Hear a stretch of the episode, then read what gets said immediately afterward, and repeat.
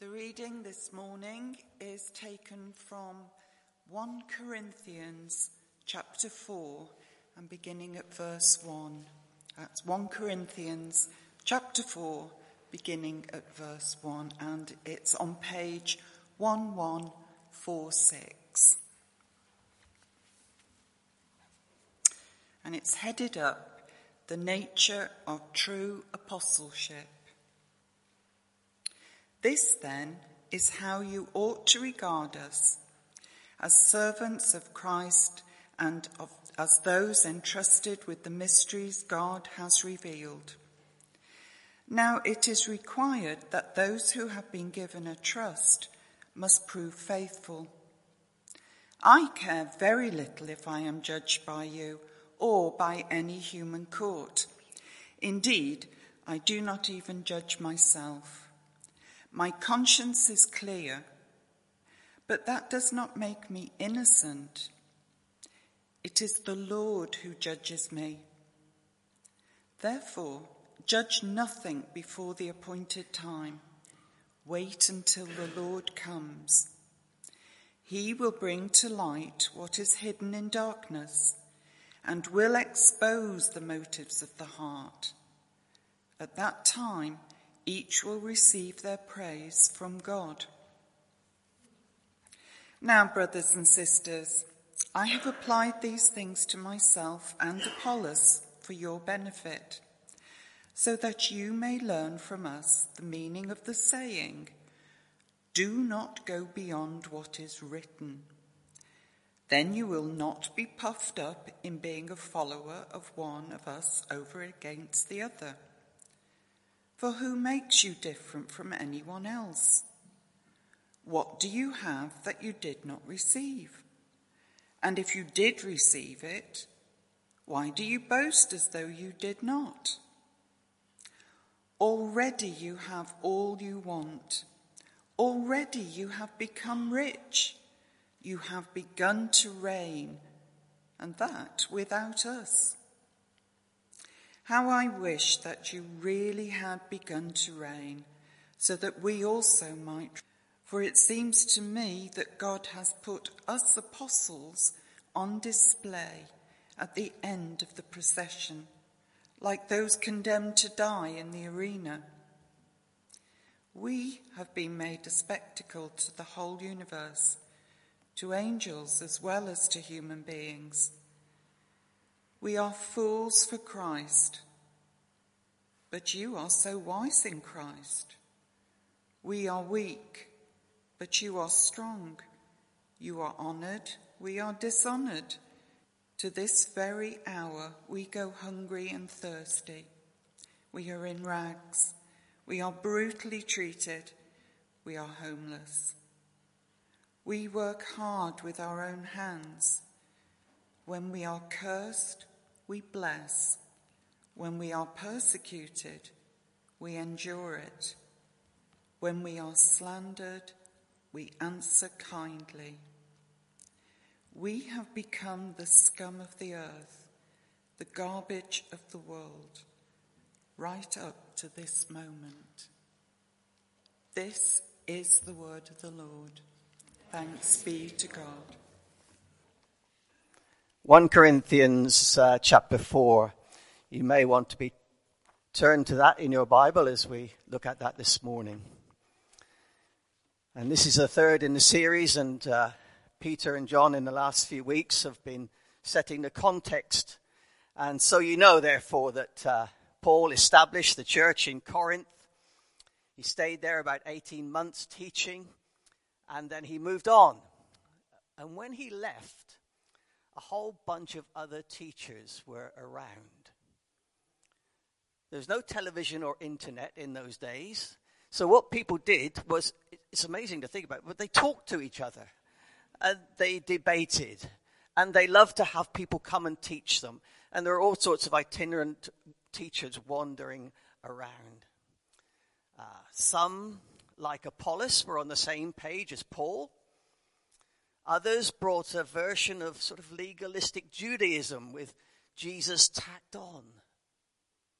Others uh, pretended to have wiser and deeper knowledge of God's ways. And uh, to be honest, lots of them were fakes and just in it for the money.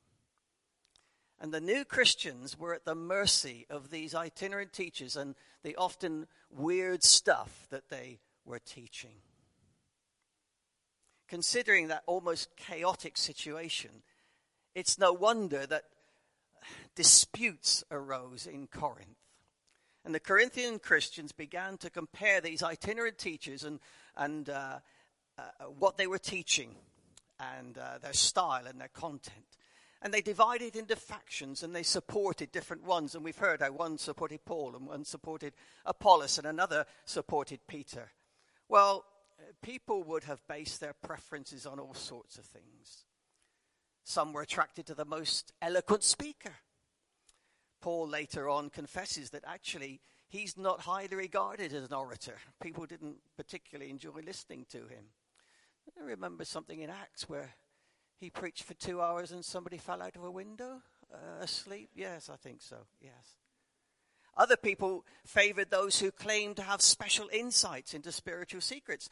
And others, no doubt, were drawn to those who offered the easiest and least demanding form of discipleship. But the upshot was that arguments arose amongst the Corinthians over which one was the best. We don't have that problem here. I've, I've been here a year. I haven't come across any I'm for Peter badges. Uh, I haven't seen any bumper stickers with John Tiller digs deep into the word. I haven't seen any scars with Ursula's teaching prevents truth decay. Um, so there, there are no cliques or personality pressure groups here. But that doesn't mean that we all agree on everything. We still have opinions. Opinions about the form and style of the service, worship, preaching, the way the church is organized, the priorities that we have, the way forward as a church. Probably within the fellowship, there are 150 different opinions on the way in which each of these things should be done. Because actually, we're 150 different individuals. God doesn't do repeats. We're all made different. We're all unique. And we all view things in different ways. God is endlessly creative. So every one of us is a one off. And it's, it's okay that we all see things differently. What is not okay is what the Corinthians were doing, which was to express these opinions and preferences as judgments on their teachers. And Paul's message to the Corinthians was this it's the preaching of the cross which is the most important. All other stuff is irrelevant. Don't create divisions because of your opinions and preferences on minor issues, and don't allow personal opinions to become destructive judgments. That was good advice then, and I think it's good advice now. And it's clear that Paul was not happy at all that the Corinthians were doing this, and he takes them to task for sitting in judgment on him as a teacher. And if you look at the, the passage, he mentions three judgments that every man must face. And the first is the judgment of others. In verse 3, Paul doesn't care about what people think. Just the, the message translation of verse 3 it matters little to me what you think of me, even less where I rank in popular opinion. It's okay to stick to your guns over some things and not to worry about what other people say. John Farrow and I were talking on Tuesday, and we both said that we, we don't care about the fashion police who tell us what colors we should wear each year and how wide our uh, trousers should be and all those things. We said we don't care about. You may have noticed that John Farrow and I are not particularly style icons. And you know that's that's okay for everyone except our wives who have to walk around with us. That's okay. But you know, on more serious issues, it can lead to trouble if you're not prepared to listen to what other people say. And many a person, many a church leader has led folks into serious problems because they were not prepared to listen. Many individuals have got themselves into trouble because they were simply not prepared to listen to others. Much trouble lies that way when you think you're always right. The second judgment is the judgment of ourselves. In verse 3, Paul doesn't even worry about judging himself because he says his conscience is clear. And we know ourselves, don't we? We each know uh, ourselves and we're able to identify how we're doing against what we know is right. We're also aware of the times when we've suppressed conscience to take an easier or seemingly more pleasurable route. But you know, there are pitfalls in trusting your own judgment of yourself as well. I don't know if you saw the film about uh, Florence Foster Jenkins, who thought she was a singer, but she wasn't. We can deceive ourselves. Our hearts are desperately corrupt at times. The third judgment that we have to face is the judgment of God in verse 4. Paul, for Paul, it was the only one which counted. God alone knew Paul's circumstances, his heart, could judge Paul knowing all the facts. The Corinthians could never do that. Well, we of course face the same three judgments. And for us too, the ultimate judgment of God is the crucial one. We will stand before Him. All will be revealed, all the desires and motives hidden to others, which are even now already known to Him. But we do need to consider and understand and be aware of the other judgments that we face. And Paul's message here is don't judge me. You don't know all the facts. Leave it to God. He says, You're judging me at the wrong time. Uh, verse 5 says, Don't get ahead of the master and jump to conclusions with your judgments before all the evidence is in. It's God who's got all the evidence. He says, You're judging me by the wrong standards. It's not about clever oratory or new ideas, but it's about faithfulness to the message of the cross. And he says, You're judging me with the wrong motive. You're judging me not to build up the church, but to promote your favorite teacher. It's a fairly clear and direct message about judging others. Don't do it. Actually, it's not quite that straightforward, is it? It's one of those occasions when taking a couple of verses in isolation will be unhelpful because it's not a full picture. For example, even if we move on a few verses into the next chapter, Paul encourages them to judge and expel someone from the fellowship. And you'll find, particularly in the Gospels and the letters, there's lots of advice about how we should, uh, and at times, uh, judge others. There are times when it seems it's right to judge. There are times when, for the well being of the whole church, judgment needs to be applied. And if we don't do it, we condone serious wrong, which weakens the church and destroys its credibility and witness. And that's exactly what Paul fronts up in chapter 5. He says, if you don't deal with this guy, it's bad for the whole church. And also, we have a responsibility to each other to help keep each other, to nudge each other when we're, we're moving the wrong way. That's why we're together in community, so that we can help. But that requires us at times making judgments about someone and how they're moving on with God. However, challenging each other for every fault or error that we recognize would prove well, shall we say, dis- destructive rather than helpful. I know it would in our household. I'd spend a lot of time in the shed if I tried that, I'm sure. And you can imagine that the atmosphere in the church if we each felt it our duty to tell others when they were failing to live up to God's mark. Perhaps a good principle might be let he who is without sin cast the first stone. That's really helpful. But actually, then there are clearly times when judgment is necessary for the health of the church. And there are times when if we're going to help and encourage each other to move on in our walk with God, some sort of judgment may be needed. So there's a tension here between these things. And the why and the when and the how to helpfully judge others is a real tricky thing. As Tom Wright wrote in his commentary on these verses, he said, When to judge and when not to judge, when to listen to whispers of criticism and when to dismiss them as irrelevant and time wasting, these are decisions which themselves need wisdom and good judgment. Now, there's no time to unpack those issues right now, much as I would like to, he said. but I've tried to pose some interesting questions to help you wrestle with this for, for the, the week ahead. Questions for the home group.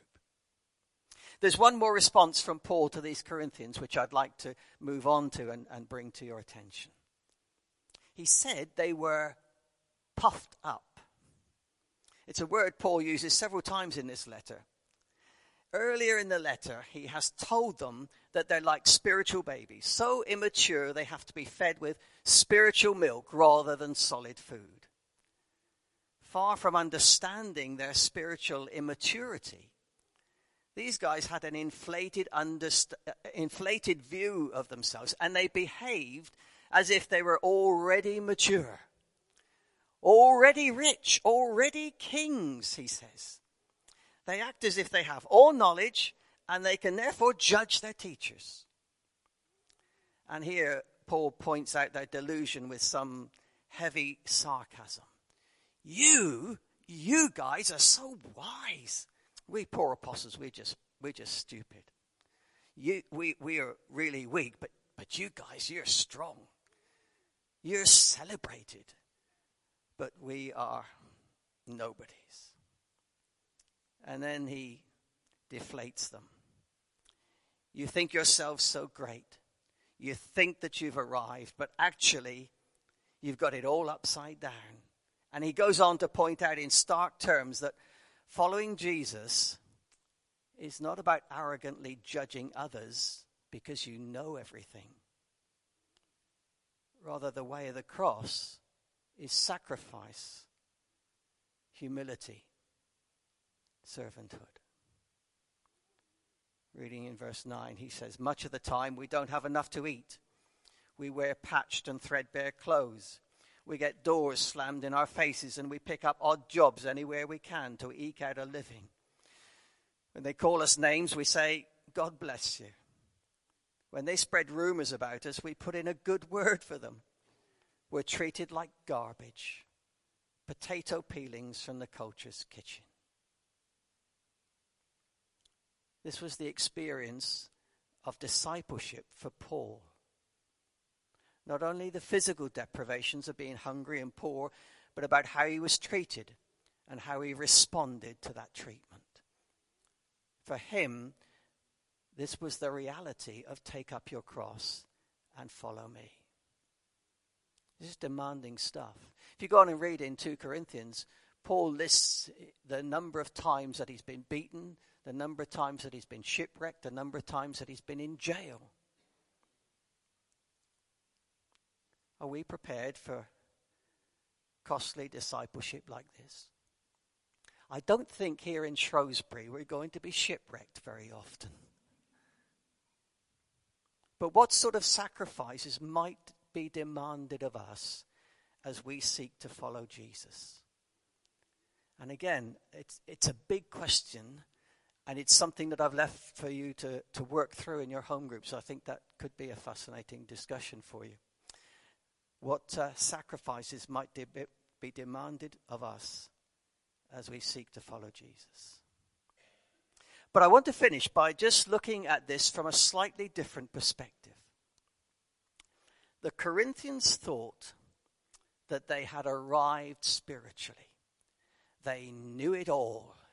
So they no longer needed teaching, no longer felt the need to grow and develop. It says in verse 8, you already have all that you want. I wouldn't expect that we would have anyone here who would be so arrogant as to claim to have arrived spiritually. But there may be those of us who perhaps, unconsciously perhaps even, don't feel the need to grow and develop in their faith, in their walk with, with God. Probably isn't a conscious decision, but an attitude that we've slipped into. It's possible, is it not, to stagnate spiritually. Especially if we've been a follower of Jesus a long time. We've grown in our faith for years and years. We've heard a gazillion sermons. We've read the Bible, and perhaps we still do. We pray and do all the things that Christians are supposed to do, and all that is good. But spiritually, maybe, we're in the same place that we were last year, or two years ago, or five years ago. And we're comfortable with that. My background is mathematics, and uh, I'm into graphs and things. And if you were to plot your spiritual journey, your, your, spiritual temperature, if you like, what would it be like? I'm sure. I'm, I'm sure it would be uh, uh, uh sort of there'd be a time when you were growing with the Lord and you, you learned more and uh, you went deeper into God. Maybe some down times as well. There may be times when it climbed really steeply. You went to spring harvest or something happened that God really touched your life and you grew with Him. But has it plateaued? If you reflect back on, on your life or your walk with God, has it just, is it just ticking along now at that same level? Are you where you were last year, two years ago? When did you last sense God speaking to you clearly in a way that changed your life?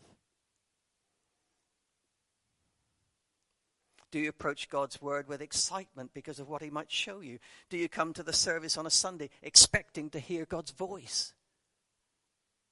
Or do you think, I've read this before. Oh, I've heard this before. Nothing new here. I know this stuff. Dr. Johnson said people need to be reminded more often than they need to be instructed. And I sort of understand what he's saying. Many of us can't remember what we had for lunch yesterday, so we do need to be reminded of the truth that we've already learned.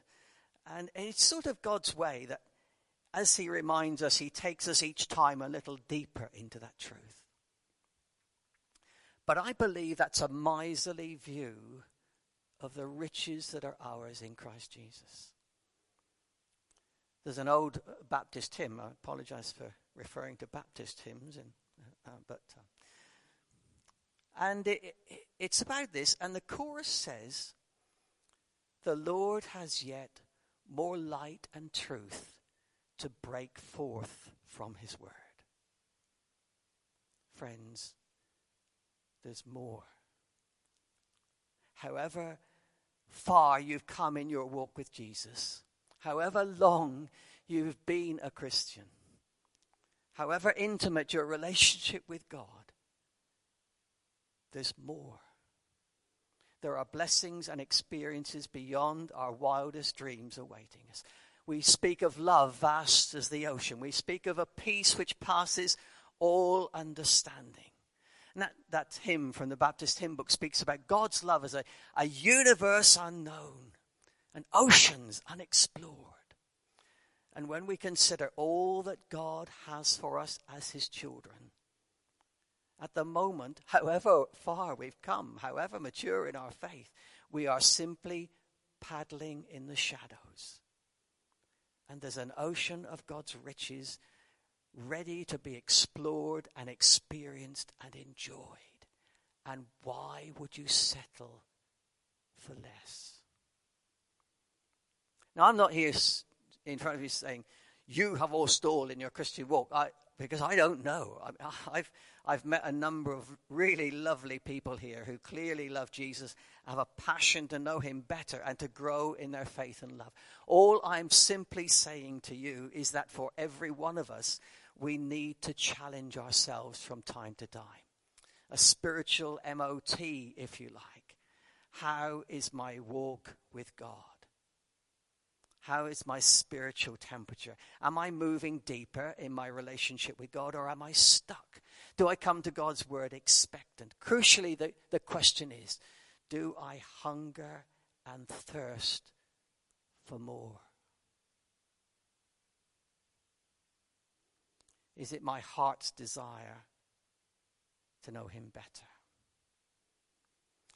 And it could be this morning that God's just nudging you in the ribs and saying, You've been sat there a long time. It's time to get up and move on with me. I don't know. But uh, it's time for us, perhaps, a, a, moment for us to, to ask ourselves those questions.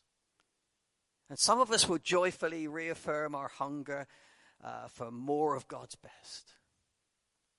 And maybe there's some here who will acknowledge that actually they settled comfortably. And maybe God's prompting them and they say, Yes, it's time for me. It's time to, for me to move on. I want more of you. We're going to sing a song uh, in a moment. As the deer pants for the water, so my soul longs after you. You alone are my heart's desire. And as we sing that, there's an opportunity for you to respond to God, what God's saying to you this morning. And if He's been nudging you and you're saying, Yes, I have stalled, I, I, I, have, I haven't moved very far, and now I want to. Just use that hymn as, as your response to what God is saying to you. And uh, I just want to finish with uh, Paul's prayer for the Ephesians which I think is just an appropriate way to finish what we've been looking at this morning. And I've, I've, I've butchered it a little bit because I've, in, I've made it inclusive. I pray that out of his glorious riches, he may strengthen us with power through his Spirit in our inner being, so that Christ may dwell in our hearts through faith.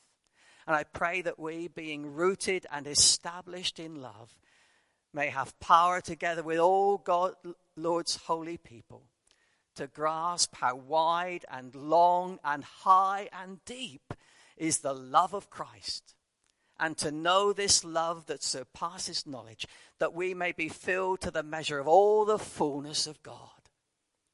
And now to Him who is able to do immeasurably more than all we ask or imagine, according to His power that is at work within us to him be glory in the church and in Christ Jesus throughout all generations, forever and ever. And all the people said, Amen.